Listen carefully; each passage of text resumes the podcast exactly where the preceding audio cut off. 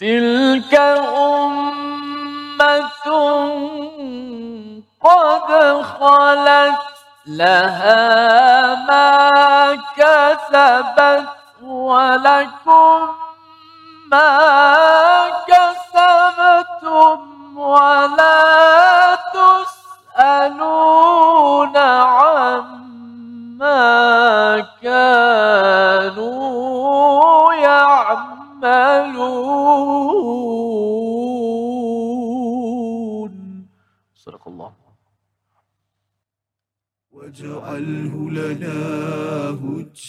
这一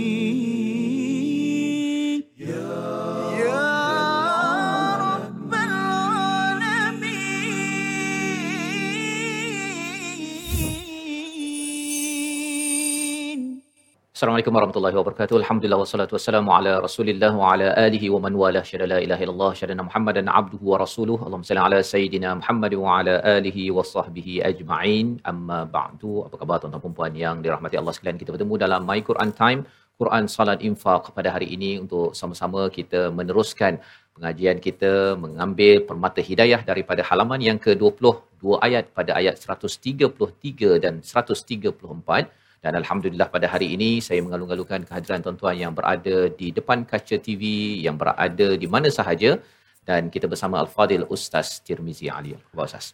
Baik alhamdulillah. Apa khabar? Baik alhamdulillah. Ya. ya kita gembira hari ini Betul? bersama dengan rakan-rakan di studio yang berwarna-warni pada Allah. hari ini. Alhamdulillah Allah. saya mengucapkan ahlan wa sahlan kepada semua tuan-tuan puan-puan yang dirahmati Allah sekalian. Daripada mana ni Ustaz?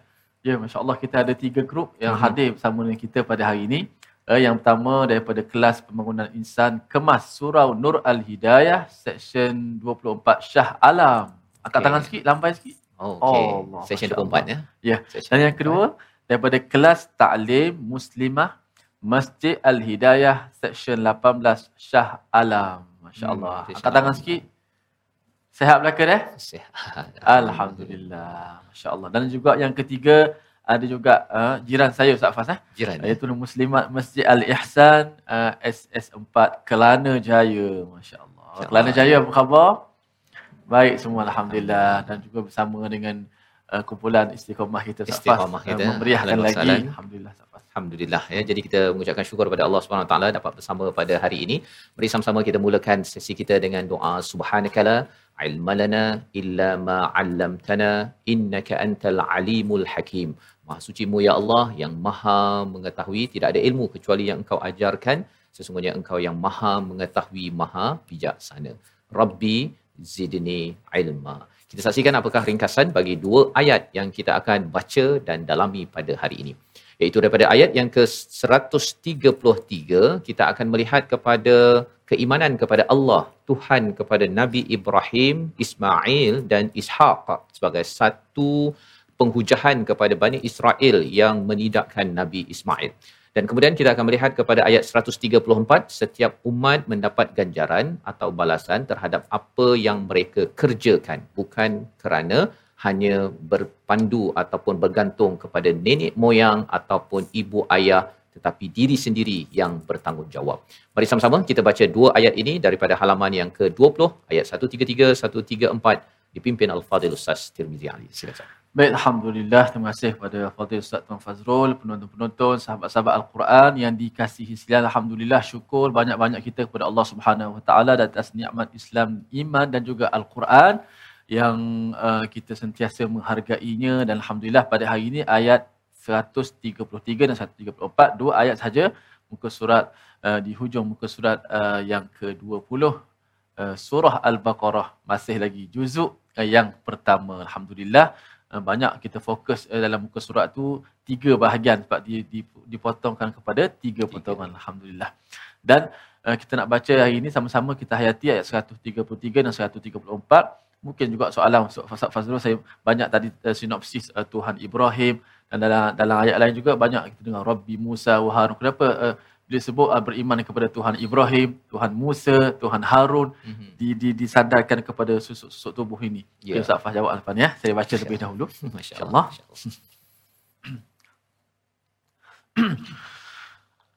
أعوذ بالله من الشيطان الرجيم بسم الله الرحمن الرحيم أم كنتم شهداء إذ حضر يعقوب الموت؟ إذ حضر يعقوب الموت إذ قال لبنيه إذ قال لبنيه ما تعبدون من بعدي قالوا قالوا نعبد إلهك وإله آبائك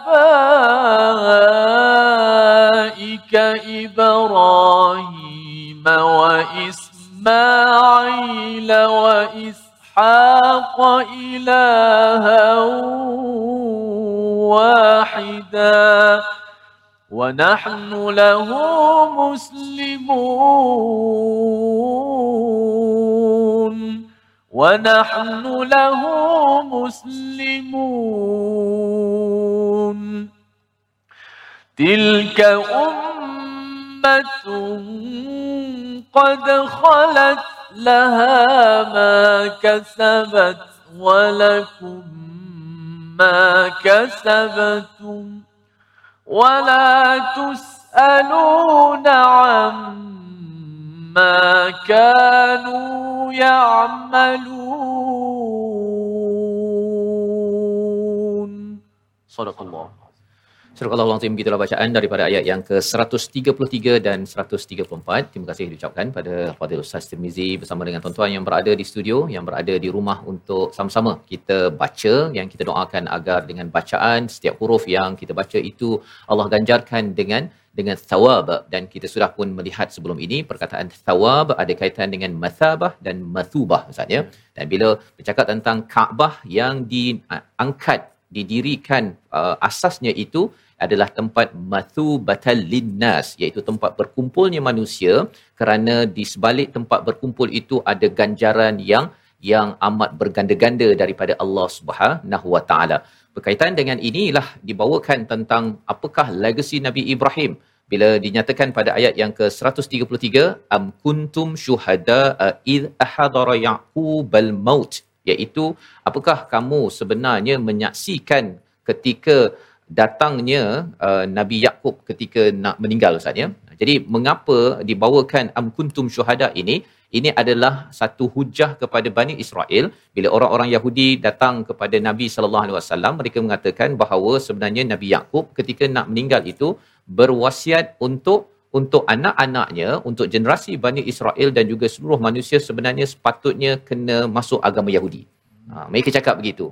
Jadi Allah terus saja membawakan kepada mereka kamu ada ke waktu tu ha kan am kuntum syuhada adakah kamu menyaksikan ketika ketika Nabi Yakub itu hampir sahaja untuk bertemu dengan al maut jadi ini adalah satu penghujahan. Dan penghujahan ini penting kerana kalau kita kaitkan uh, bagaimana uh, aktiviti ataupun tugas seorang bapa bernama Ibrahim pada ayat 132 diteruskan oleh uh, seorang bapa bernama Yakub pada ayat 132 ini cucu pada Nabi Ibrahim bahawa sebenarnya uh, mereka memberi wasiat ustaz ya. Wasiatnya fala tamutunna illa wa antum muslimun. Ketika hidup mereka itu selalu mereka mengingatkan kepada anak mereka jangan kamu ini mati dalam keadaan menyerah diri kepada Allah berbaik sangka kepada Allah.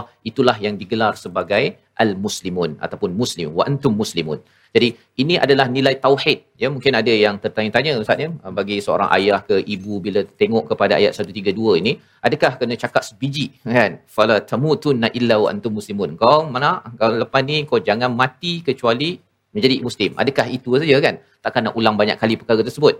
Sebenarnya itu adalah dia punya intipatinya. Maksudnya bila anak mungkin ada masalah ya, kembali balik ibu ayah akan menasihati agar ah, tak apa. Yang penting kalau kita ada masalah ini kita tahu mungkin abah tak boleh bantu ya mak tak boleh bantu tetapi kita ada Allah yang penting kita berdoa banyak-banyak ha, perkataan-perkataan begitu dibanyakkan ya dipujuk dengan menyerah diri pada Allah Subhanahu Wa Taala bukannya dipujuk dengan mencari sesama sesama makhluk ataupun manusia.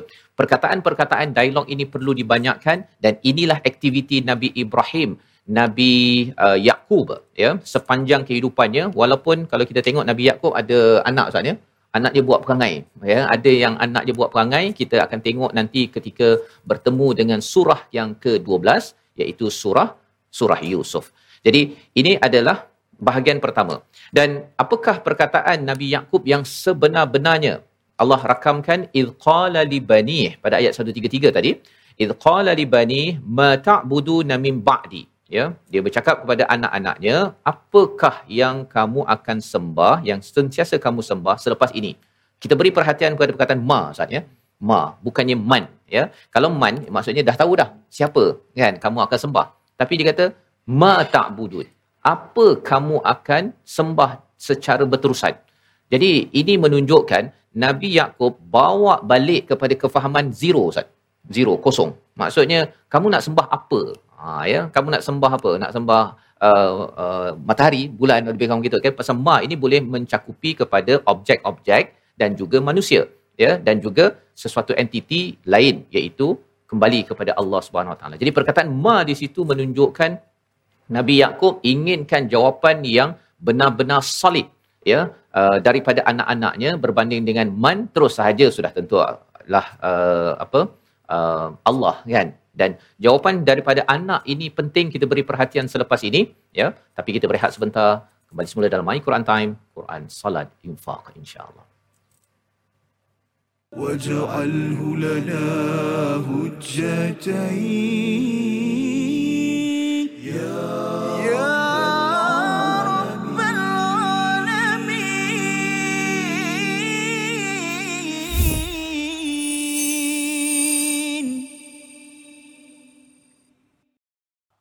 أم كنتم شهداء إذ حضر يعقوب الموت إذ قال لبنيه ما تعبدون من بعدي قالوا قالوا إلهك وإله آبائك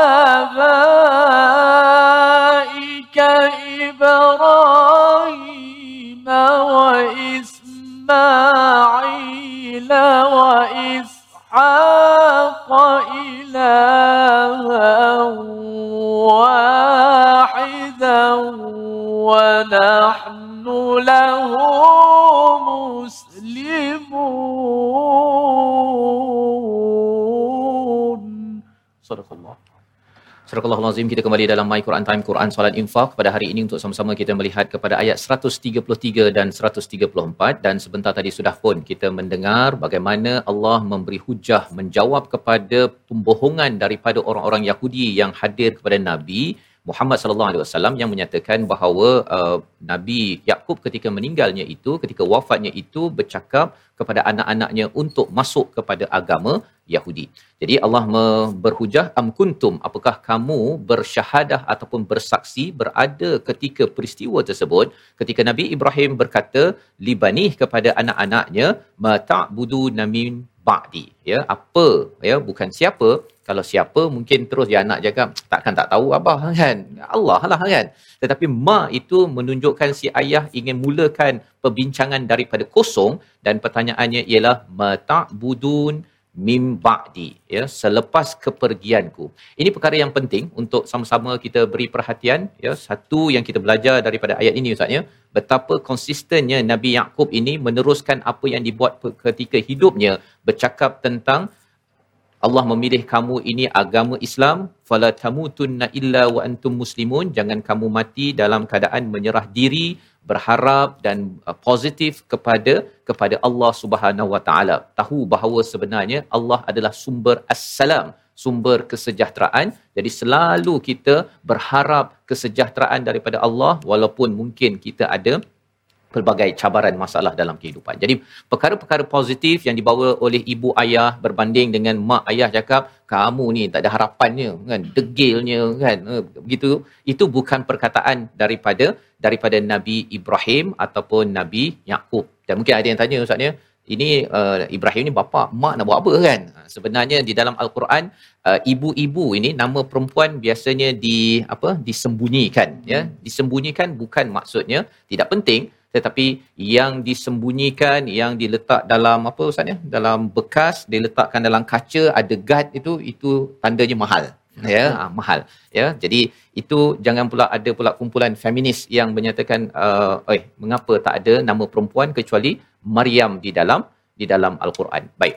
Dan apabila kita melihat pada mimba'di ini adalah isu tentang Yakub Nabi Yakub amat prihatin tentang anak bukan sekadar baca apa Ustaz ni? Baca uh, doa uh, sedih waktu ayah meninggal satu hari dua hari je. Ya lepas tu apa nak jadi jadi dah terlupa dah ya. Dia masa kenduri tu masih ingat lagi pada mak ke ayah yang meninggal. Dah lama selepas itu dah terlupa dah. Kadang-kadang balik kampung pun dah terlupa. Jadi ini adalah yang dia highlightkan diberikan penekanan oleh Nabi Yakub selepas ini sebenarnya kamu akan sembah apa ya. Ha, bukan topik kereta mana nanti kamu ambil lah rumah sana tu yang itu abah dah dah uh, bagi pada adik nombor satu dua. Bukan itu topik yang dibincangkan dalam dalam ayat ini. Maka jawapan daripada anak Nabi Yakub ini adalah sesuatu yang perlu kita beri perhatian. Sebagaimana kita maklum dalam surah Luqman uh, Luqman memberi nasihat kepada anaknya tetapi tidak ada respon anak. Allah tidak rakamkan. Mungkin anaknya dengar ke tak dengar degil tak degil tidak ada respon tetapi dalam ayat ini, ya kita perhatikan kalau kita banding dengan ayat 132 pun tidak ada respon anak, tetapi dalam ayat 133 ada respon. Ya, qalu mereka berkata apa? Na'budu ilahaka wa ilaha abaik, iaitu kami akan sentiasa menyembah kepada mengabdikan diri kepada Tuhanmu, pada Tuhan uh, bapa-bapamu iaitu Ibrahim, Ismail dan Ishaq ya di dalam di dalam ayat ini. Jadi apakah uh, perkara jawapan ini mengapa ia penting? Kerana ianya kalau dah boleh cakap waktu ayahnya meninggal Ustaz ya dekat-dekat meninggal boleh uh, jawab. Maksudnya anak ni dah kena drill dah perlu apa dilatih untuk bercakap selalu. Mak ayah uh, uh, bercakap dengan anak anak bagi respon. Pasal cabaran bercakap dengan anak ni kalau topik dia tak suka dia tak respon. Ha lepas tu dia main telefon lah apa sebagainya. Tapi kalau katakan jom kita pergi berjalan abah nak pergi kedai RM2 ha yang tu mungkin dia respon. Jom jom jom kan? Jadi ayah mak kena mencari jalan bagaimana topik agama mendapat respon daripada anak. Kerana apa? Tak naklah apabila kita nak pergi bertemu Allah Subhanahu Taala tanya apa kamu nak sembah kamu nak buat apa untuk pastikan kita ini terus berada dalam Islam dia macam istilahnya klik klik klik. Kan? Tak ada respon Mengapa tak ada respon? Kerana ianya tidak dilatih ketika hidup bercakap tentang perkara kebaikan, perkara berkaitan dengan agama Allah Subhanahu Wa Taala. Jadi ini adalah ayatnya iaitu Tuhan Ibrahim, Ismail, Ishaq dan jawapan ini adalah jawapan yang sekaligus memberi hujah kepada orang Yahudi bahawa sebenarnya eh Ibrahim mereka percaya tapi mereka tak percaya sangat pada Nabi Ismail. Pasal mereka mengatakan Nabi Ismail ini anak daripada Hajar. Hajar ini adalah uh, gundik yang dikaitkan dengan uh, Nabi Ismail ini adalah anak luar nikah bagi orang-orang Yahudi. Rupa-rupanya Allah menyatakan Nabi Ibrahim, Nabi Ismail yang lebih tua daripada Nabi Ishaq ini adalah satu keluarga yang terpilih ya yang terpilih. Dan mereka inilah yang dirakamkan di sini sekaligus memberi hujah bahawa orang Yahudi, orang Bani Israel tidak boleh menolak Nabi Ismail. Daripada Nabi Ismail ni keluarlah keturunan orang Arab Nabi Muhammad sallallahu alaihi wasallam ya. Dan di hujung itu dinyatakan ilahan wahida wa nahnu lahu muslimun. Dan kami ini padanya akan sentiasa menyerah diri kepada kepada Allah Subhanahu wa taala. Perkataan wa nahnu lahu muslimun itu adalah sesuatu yang pernah kita jumpa uh, sebelum ini ustaz ya. Uh, apabila kita bercakap tentang apakah nasihat yang diberikan oleh Nabi Ibrahim namun sebelum kita pergi lebih lanjut kita perhatikan apakah selekoh-selekoh tajam ketika membaca ayat yang agak panjang. 133 pada hari ini bersama Ustaz Tirmizi. Sila Ustaz. Baik alhamdulillah kita terima kasih Ustaz Fazrul uh, memberi cerahan kepada kita. Kita lihat pada ayat 133 uh, untuk selekoh ataupun tempat-tempat yang boleh kita ambil perhatian ialah uh, pada hukum ikhlab eh. kalau kita lihat Quran yang ada waqaf ibtidak dia ada tanda uh, apa ni kalimah tu di di di dikalakan eh mim ba'di. Nun bertemu dengan huruf ba yang pernah kita bincangkan pada pertemuan-pertemuan yang lalu. Uh, nun mati bertemu dengan ba apakah hukumnya? Uh, hukumnya apa? Iqlab ah uh, iqlab maksud dia apa? Apakah maksud uh, iqlab itu? Uh, daripada perkataan qaf lam ba. Ada kita sebut qalb. Boleh juga hukum kita sebut hukum ni qalb. Hukum qalb qalbun. Qalbun maksudnya hati kan? Kita sebut hati kan? Uh, apa makna di sebalik qalb? Maksud dia uh, kita kata apa? Uh, bertukar-tukar. Uh, qalb. Uh, bolak-balik kan? Kita kata yang membolak-balikkan hati manusia wahai Tuhan yang boleh membolak-balikkan hati manusia kan maksud dia ikhlas ni bertukar. Bertukar apa? Kalau di sini nun mati bertemu dengan ba maka cara baca nun tu ditukarkan kepada huruf mim. Ha, sebab itulah diletak tanda mim huruf mim kecil di atas huruf nun. Ha, kalau tanwin ditukarkan juga. Satu tanwin tu dibuang diletak mim kecil. Ha, menandakan hukum iklab yang mana nun tu kita tukarkan kepada mim. Seolah-olah mim mati bertemu mim bagi bawah bertemu dengan huruf mim. Jadi bacaannya ialah ma ta'buduna min ba'di qalu ma ta'buduna min ba'di. Satu dua mula.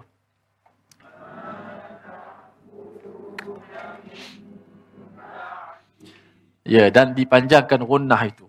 Ha, dipanjangkan gunnah itu uh, sepanjang dua harakat pun boleh. Ma ta'buduna min ba'di. Ma ta'buduna min ba'di. Bila sebut tukar kepada mim, maka sebut mim matilah. Macam mana mim mati? Bibir lah. Bila mim mati guna bibir, guna mulut dirapatkan mulut itu. Jangan buka sampai besar sangat. Ada yang kata selai kertas masuk.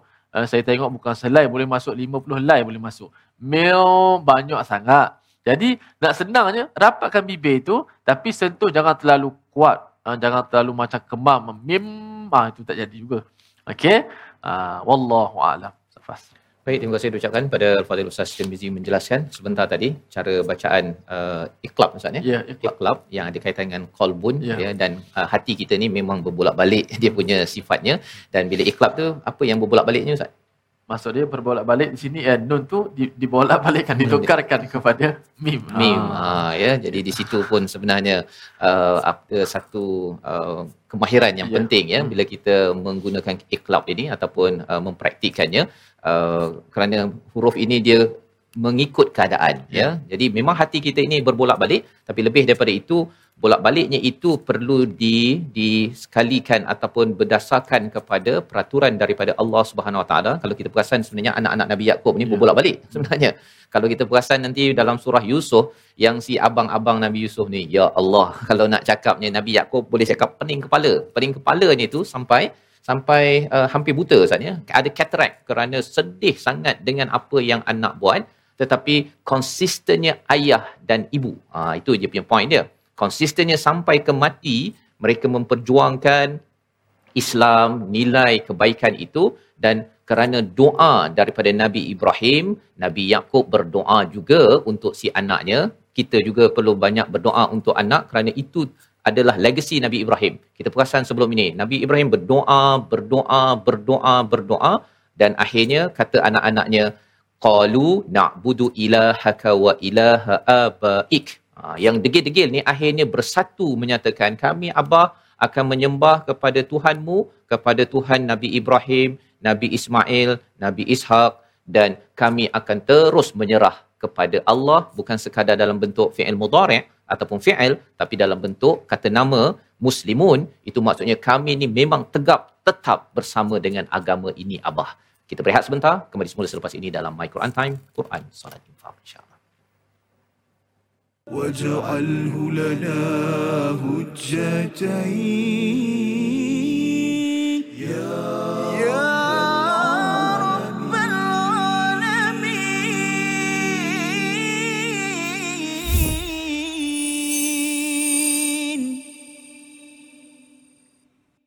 قرآن كريم كلام الله واتلوا جودوا يا عباد الله فاستمعوا يهدينا الله وأنصتوا يرحمنا الله. فاستمعوا يهدينا الله وأنصتوا يرحمنا الله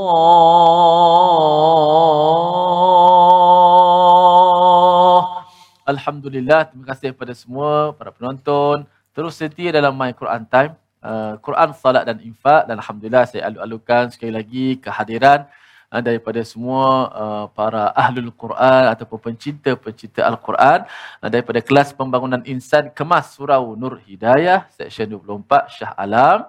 Alhamdulillah uh, dan juga kita juga ada daripada kelas taklim muslimah Masjid Al-Hidayah seksyen 18 Shah Alam. Okey, uh, lambai sekali lagi ya.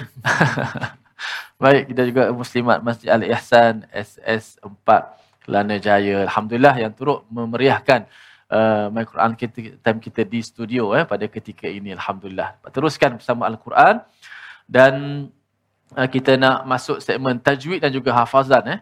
Tajwid dan juga hafazan. Kita nak lihat uh, apakah uh, uh, slide kita tentang ulang kaji ilmu tajwid, uh, pembetulan huruf, uh, sebut uh, orang dulu kata apa nak betul huruf. Uh, nak pergi mana tu? Nak pergi betul huruf. Kalau pergi dengar kuliah, dia kata nak pergi dengar. Siapa? Pergi mana tu? Nak pergi dengar. Dengar tu nak pergi dengar kuliah agama. Ah, dulu Masya Allah. Eh? Ini nak pergi betul huruf ya. Ayat betul huruf. Maksudnya nak membetulkan huruf-huruf Al-Quran. Masya Allah. Mudah-mudahan itulah jasa eh, ibu-ibu, ayah-ayah, atuk-atuk, nenek-nenek kita dahulu. Eh, sampai kepada kita hari ini, kita masih lagi boleh menyebut huruf-huruf Al-Quran jasa yang mereka uh, tinggalkan kepada mereka. Mudah-mudahan Allah Ta'ala balaskan dengan balasan yang sebaik-baiknya dan juga merahmati mereka di alam uh, di alam barzah sana. Mudah-mudahan eh. Baik, kita lihat paparan yang pertama uh, di skrin kita. Memperkemaskan sebutan dua huruf Hamzah pada kalimah syuhada uh, idh hadara. أم كنتم شهداء إذ حضر يعقوب الموت أم كنتم شهداء إذ حضر يعقوب الموت Okey. Dalam bab uh, dia panggil hamzatain min kilmatain. Dua hamzah dalam dua kalimah. Okey, dalam kalau dalam ilmu kiraat memang ada bincang tentang bacaan dua hamzah bertemu sama ada dalam satu kalimah ataupun dalam dua kalimah. Di sini dua kalimah lah. Syuhada hujung syuhada tu ada hamzah yang pertama, kemudian perkataan iz ha, yang kedua itu adalah awal kalimahnya hamzah juga. Satu baris atas, satu baris bawah. Dalam ilmu qiraat bila bertemu saja dua hamzah ini maka berlakulah khilaf bacaan. Khilaf bacaan itu imam kita Hafs an Asim, imam kita yang kita baca kat Malaysia yang Quran yang kita baca hari ini juga, kita membacanya secara tahqiq hamzah tu. Disebut dengan jelas hamzah satu-satu disebut. Okey, ada pun imam lain selain daripada imam kita Hafsun, ada mereka yang membaca secara tashil. Mereka tashil hamzah kedua. Hamzah kedua i itu dibaca secara tashil. Ha, tashil itu kalau sudut bahasa cara dengan masuk baca dengan mudah lah. Ha, nak tahkikkan kedua-dua hamzah bunyi a i. Bayangkan kita nak sebut dua kali tempat yang jauh daripada mulut. A i. Nak sebut dua kali. Kalau a ba senang dia jauh-jauh. Tapi tempat yang pertama dah sebut a nak kena ulang lagi sekali pergi i pula. Maka dia mengalami kesukaran. Sebab tu ada imam um, yang membaca seperti Imam Warsh membaca dia dengan dengan tashil hamzah kedua. Bunyi macam mana? Syuhada id hadara.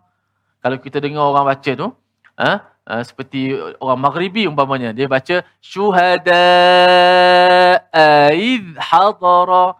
Hamzah kedua ni tak jelas. Dia tak baca i. Dia baca i. Ha, seakan-akan ya. Kan? Ai. Macam, macam Innal ladhina kafaru sawa'un alaihim anzartahum kita anzartahum. Imam lain ada yang baca anzartahum. Ada yang baca anzartahum nak menggambarkan Quran ini kita kena baca. Memang susah. Mereka awal-awal turun Quran tu jangan kata kita lah kita orang Melayu. Arab sama Arab ni Arab Badawi ni ni apa ni Arab Bandar Arab kampung mari belah sama Yaman pergi belah barat. Ha? lidah bermacam-macam nak sebut oh bukan main bukan main susah. Tapi tiga Quran turun dengan beberapa wajah supaya kita mudah membaca Quran. Namun imam kita kita kena baca secara hamzah tu disebut secara jelas. Ini asal, baca secara asal. Jadi kita baca macam mana? Syuhada id hadara Yaqub. Kita baca begitu. Ha, kita jelaskan hamzah, kedua-dua hamzah. Sama-sama saya baca kemudian diikuti oleh semua di studio dan di rumah.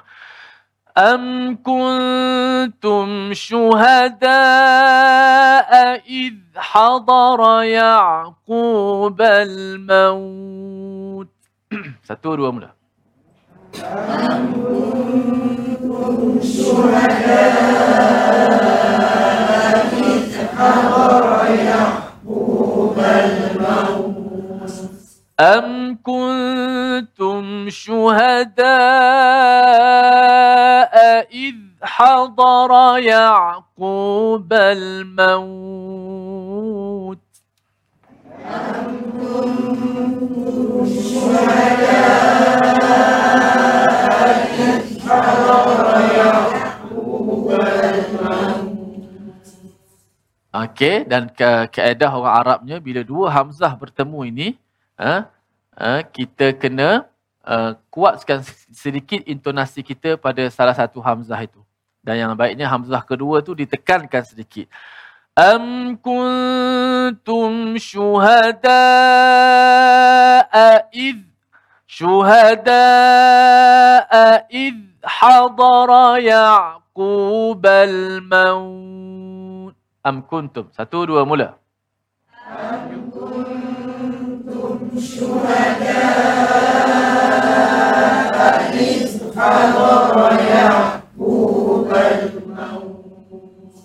Masya Allah. Begitu. Lebih jelas. Dari Hamzah tu dua-dua nampak jelas. Kalau kita sebut syuhada'i syuhada'i kita nak jelaskan. Bila kita kuatkan salah satu pada dua, nampak timbul dua Hamzah itu. أم كنتم شهداء إذ حضر يعقوب الموت؟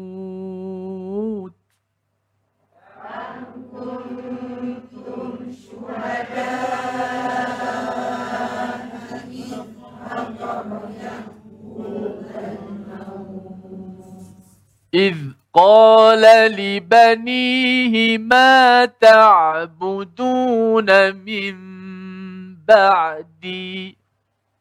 إذ قال لبنيه ما تعبدون من بعدي إذ قال لبنيه ما تعبدون من بعدي. قال لبنيه ما تعبدون من بعدي Okey, kita ulang lagi sekali dengan hafazan. Tengok Al-Quran tu, tengok betul-betul kalimah itu satu persatu. Tengok perkataan Al-Quran sambil dengar yang saya baca supaya dapat memfasihkan lagi sebutan itu. Am kuntum syuhada'a idh حضر يعقوب الموت.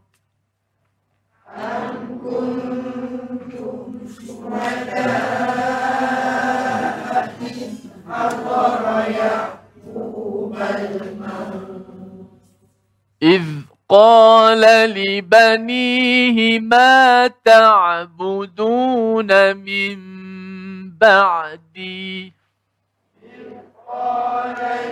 لبنيه ما تعبدون من بعدي Okey, baik kita baca tanpa melihat mushaf bergantung kepada pendengaran saja.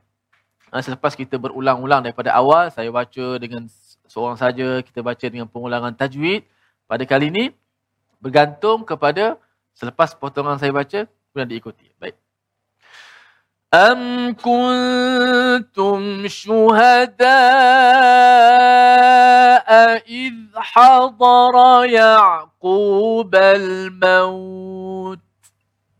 Am kuntum syuhada'a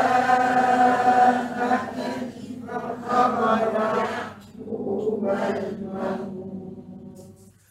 إذ قال لبنيه ما تعبدون من بعدي. قال لبنيه ما تعبدون من بعدي أم كنتم شهداء إذ حضر يعقوب الموت. أم كنتم شهداء حضر يعقوب الموت إذ قال لبنيه ما تعبدون من بعدي؟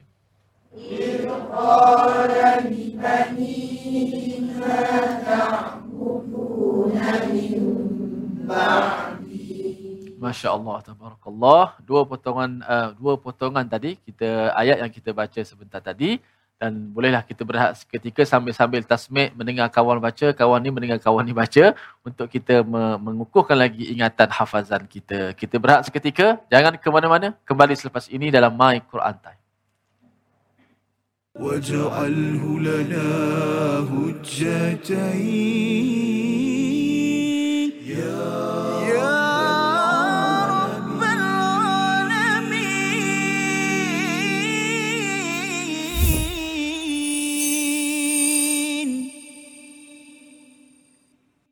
Kembali kita dalam My Quran Time Quran Salat Infaq pada hari ini sama-sama kita melihat kepada ayat 133 134 sebentar tadi dan kita sudah menghafal ya. Sebahagian daripada ayat am kuntum syuhada id hadara hadara yaqub ya. Iaitu bercakap tentang bagaimana uh, hujah yang dibawakan Allah taala kepada kepada orang-orang Bani Israel ataupun Yahudi yang menyatakan bahawa sebenarnya Nabi Yakub uh, suruh masuk agama Yahudi ya. Tapi sebenarnya kamu sebenarnya tak ada pun pada waktu itu. Tetapi ini adalah wahyu daripada Allah Subhanahu Wa Taala. Dan wahyu ini adalah kesinambungan daripada Nabi Ibrahim dan Nabi Ibrahim yang membina Kaabah dan Kaabah itu berada di mana? Berada di Makkahul Mukarramah. Jadi bila kita sambung-sambungkan perkara tersebut memang kalau ada yang kata yalah ini kamu bolehlah buat kan ayat Quran ni. Tetapi sebenarnya bukti-bukti Al-Quran ini dia dirakamkan ataupun dipatri dengan sejarah dan juga ilmu-ilmu semasa. Ia bukan sekadar hanya dalam kitab dia ini namanya kitab yang uh, al-qaul ya yang uh, perkataan daripada Allah Subhanahu Wa Taala. Tetapi kita ada satu lagi kitab namanya al-kaun yang dicipta oleh Allah Subhanahu Wa Taala yang kita boleh tengok balik pergi ke Mekah bila kita nampak Kaabah tersebut ia bukannya tiba-tiba muncul Ustaz kan?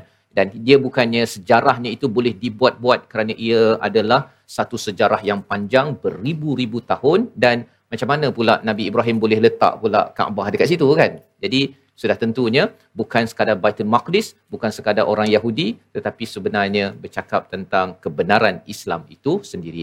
Kita ingin uh, perhatikan dahulu perkataan pilihan kita pada episod kali ini. Kita saksikan iaitu id hadara yaqubal maut kita beri perhatian pada perkataan hadara iaitu hadir 25 kali disebut di dalam al-Quran pada surah An-Nisa, surah Al-Maidah, surah Al-Ahqaf uh, berkaitan dengan satu penghujahan daripada Allah Subhanahu taala adakah orang-orang Yahudi ini hadir? Ya sudah tentunya perkataan mereka itu kerana mereka tak hadir bohong semata-mata ustaz ya.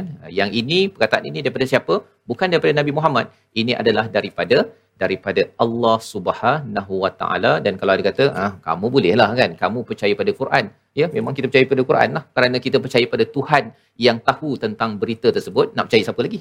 Kan? Kalau tak percaya Tuhan sila cari matahari lain sila cari oksigen lain daripada bukan Tuhan yang bercakap ataupun menurunkan wahyu ini itu satu penghujahan bagaimana kalau kita bertemu dengan orang-orang yang degil ustaz ya. Dia nak oksigen daripada Allah tapi nak percaya Allah tak nak dia lebih kurang anak dia nak uh, apa nak duit daripada abah ke daripada mak ke ataupun nak makan kat rumah. Tapi tak nak ikut cakap mak ataupun abah. Itu adalah anak yang anak yang degil.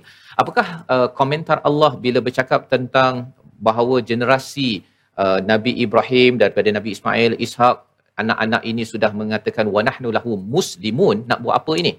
Kita baca ayat 134 memberi jawapan kepada kita. Silakan Ustaz Baik, Alhamdulillah, terima kasih Fazrul. Uh, kita nak baca ayat terakhir pada muka surat ke-20 ini, 134. uh, bila uh, sebut tilka, saya nampak macam kesimpulan selalu Ustaz Faz. Tapi saya tak tahulah makna dia apa, dia sudut ni. InsyaAllah Ustaz Fazrul akan uh, tadabur kepada kita semua. Penting ya, uh, ada tilka ummatun qad khalat di sini.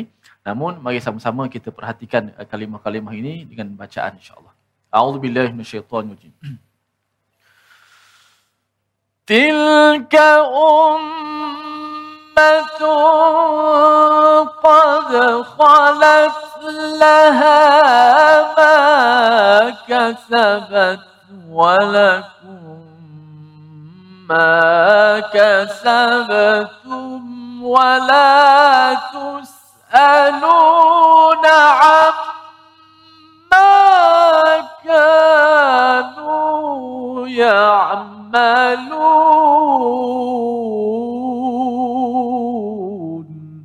صدق الله Surah Allah Nazim itulah bacaan ayat yang ke-134 tilka. Tilka itu maksudnya kesimpulan lah sebenarnya uh, eh, iaitu itulah. Eh, itulah apa? Kesimpulan umat yang dahulu ya umat dahulu. Jadi ini adalah satu kesimpulan. Apa umat dahulu itu? Bila anak-anak kepada Nabi Yakub ini dalam bahasa Arabnya bani ya bani Yakub ataupun nama Yakub lain adalah Israel bani Israel jadi ini Bani Israel yang original. Ha ya. Bani Israel yang original ini telah pun berlalu. Telah pun berlalu.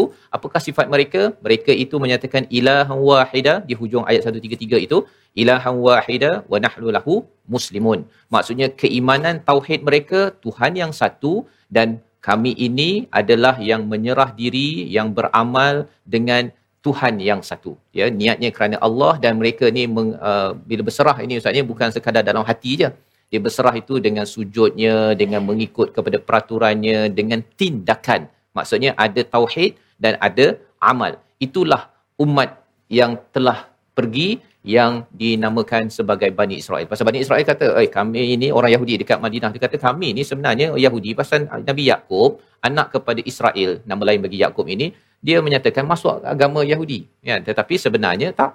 Ya, sebenarnya Nabi Yaakob anak-anaknya itu menyatakan kami ini akan beramal menyerah diri kepada Tuhan yang Tuhan yang satu. Maka apakah apakah uh, yang uh, perlu dimaklumi laha ma kasabat walakum ma kasabtum iaitu bagi mereka apa yang mereka usahakan bagi kamu apa yang kamu usahakan. Kasabah ini maksudnya macam orang kerja Ustaz. Ya kita usahakan untuk dapat uh, income, dapat pendapatan. Kita kerja kerja kerja kerja akhirnya yang dapat pendapatannya siapa? Kitalah. Jadi kalau orang dulu yang kamu bangga-bangga tu, ha, pasal orang Yahudi ni juga bangga-bangga dengan Nabi Ibrahim, Nabi Musa, tetapi dia bangga dengan sejarah sahaja, dia tak buat apa yang diperjuangkan oleh Nabi Musa dan mereka pun tidak tidak beriman dengan apa yang diimani oleh Nabi Ibrahim, Nabi Musa. Ya, jadi sebenarnya Allah nyatakan kalau kamu mereka buat, mereka dapat hasil. Ya, kalau kamu buat, kamu dapat hasil. Dan kita menarik kita beri perhatian seawal ayat 132 bercakap tentang wasiat misalnya. Biasanya kalau mak ayah wasiat, mak ayah yang cari duit duit duit duit harta banyak-banyak apa sebagainya nah aku nak berwasiat ni abah nak wasiat nak bagi harta kepada kamu tapi wasiat yang dibawakan pada ayat 132 133 ini dia bukan wasiat harta ini wasiat iman wasiat iman jadi wasiat iman ini dia tak boleh mak ayahnya beriman sangat ya dia ah, nah abah dah cari iman selama ini nah abah bagi pada kamu iman. Bukan. Wasiat iman ini tidak seperti mana wasiat harta ayah cari anak dapat. Wasiat iman ayah cari ayah dapat ya. Anak cari anak dapat ya. Dan itulah istilahnya laha makasabat walakum makasabtum mereka usaha mereka dapat. Kamu usaha kamu dapat. Kamu jangan hanya bergantung kepada nenek moyang ayah ke apa sebagainya tak ya. Ada yang kata saya ni anak ustaz saya ni anak kiai dan sebagainya. Okey tetapi sebenarnya kamu buat apa? Ya kamu buat apa? Jadi bagi orang-orang Yahudi ini mereka uh, berbangga dengan uh, Nabi Musa Nabi Ibrahim berjuang tetapi mereka tidak berjuang. Pelajaran untuk kita ialah kalau kita tahu sejarah Nabi Ibrahim, sejarah Nabi Musa, sejarah Nabi Muhammad sallallahu alaihi wasallam mereka berjuang apa sebagainya, tidak cukup kita tahu sahaja daripada Quran, tetapi kita kena tanya satu soalan Ustaz ya. Soalannya uh, saya ni dah berjuang ke belum? Ha ya. Saya sudah berjuang ke keimanan dan juga keislaman kepada anak dan juga masyarakat saya. Kalau saya sekadar bangga dan tahu saja datang majlis ilmu tahu tapi saya tidak berjuang, maka Allah kata wala tusaluna amma kanu ya'malun iaitu kamu tidak akan diminta pertanggungjawaban tentang apa yang mereka kerjakan. Yang kamu tahu banyak-banyak tu mereka dah buat dah kerja. Kamu ini dah buat kerja ke belum? Dan ini sebagai satu muhasabah kepada saya, kepada tuan-tuan yang berada di rumah, yang berada di studio. Sama-sama kita doakan agar Allah jadikan kita ibu, ayah yang sentiasa ada projek, ya, ada amal untuk memastikan apa?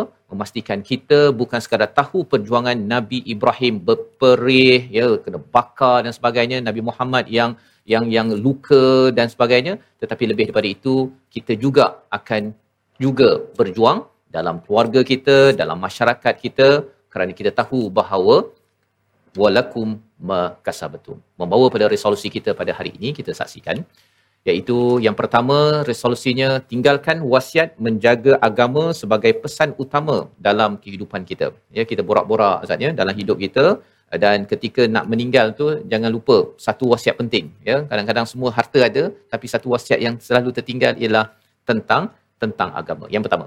Yang kedua, bina legacy dan keturunan yang cintakan kepada agama, agama Islam. Dengan cara kita membina keimanan, borak-borak iman, dalam masa yang sama, kita menunjukkan contoh Islam dengan solat, dengan perkataan, dengan perbuatan kita. Yang ketiga, meningkatkan amalan kebaikan setiap hari tanpa berbuat dosa dan cepat-cepat kita bertaubat kepada Allah apabila kita tersilap kerana kita tahu bahawa kita akan ditanya apa yang kita amalkan bukan yang diperjuangkan yang dibuat oleh orang lain. Kita berdoa di hujung ini bersama al-fadhil ustaz Tirmizi. Silakan Bismillahirrahmanirrahim. Alhamdulillah rabbil alamin wassalatu wassalamu ala asyrafil mursalin wa ala alihi wa sahbihi ajma'in. Ya Allah Tuhan kami kurnialah kepada kami sentiasa untuk berfikir dalam agama ya Allah, berfikir ke depan zuriat keturunan kami ya Allah. Ya Allah kurniakan kepada kami anak-anak zuriat keturunan yang saleh dan salehah yang sentiasa memperjuangkan agamamu ya Allah.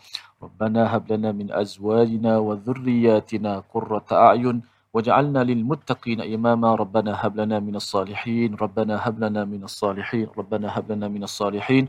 ربنا آتنا في الدنيا حسنة وفي الآخرة حسنة وقنا عذاب النار. وصلى الله وسلم وبارك على محمد وعلى آله وصحبه وسلم. والحمد لله رب العالمين. Amin amin ya rabbal alamin. Moga-moga Allah mengabulkan doa kita pada hari ini bagi tuan-tuan yang berada di studio. Saya mengucapkan terima kasih dan juga yang berada di rumah untuk kita terus terus terus berdoa dan kita tahu tadi istilahnya ilahaka wa ilaha abaika Ibrahim saja. Rabbi Musa, Rabbi Ibrahim. Mengapa? Kerana rupa-rupanya inilah contoh-contoh teladan nama-nama ini sebagai contoh bagaimana mereka berinteraksi dengan Tuhan dan Allah telah angkat nama mereka. Kita perlu perkenalkan kepada anak-anak murid kita tokoh-tokoh ini.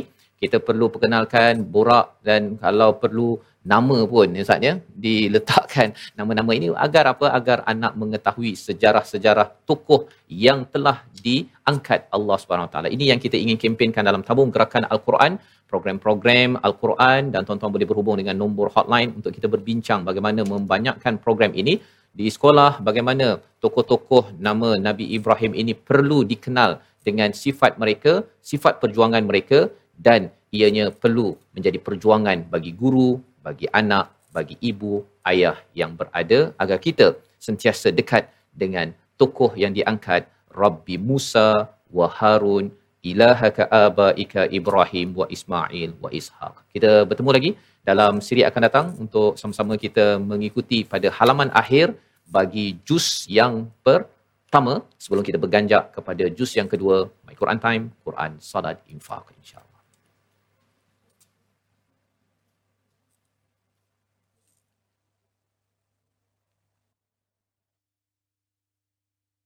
آناء الليل وأطراف النهار واجعله لنا هجتين. يا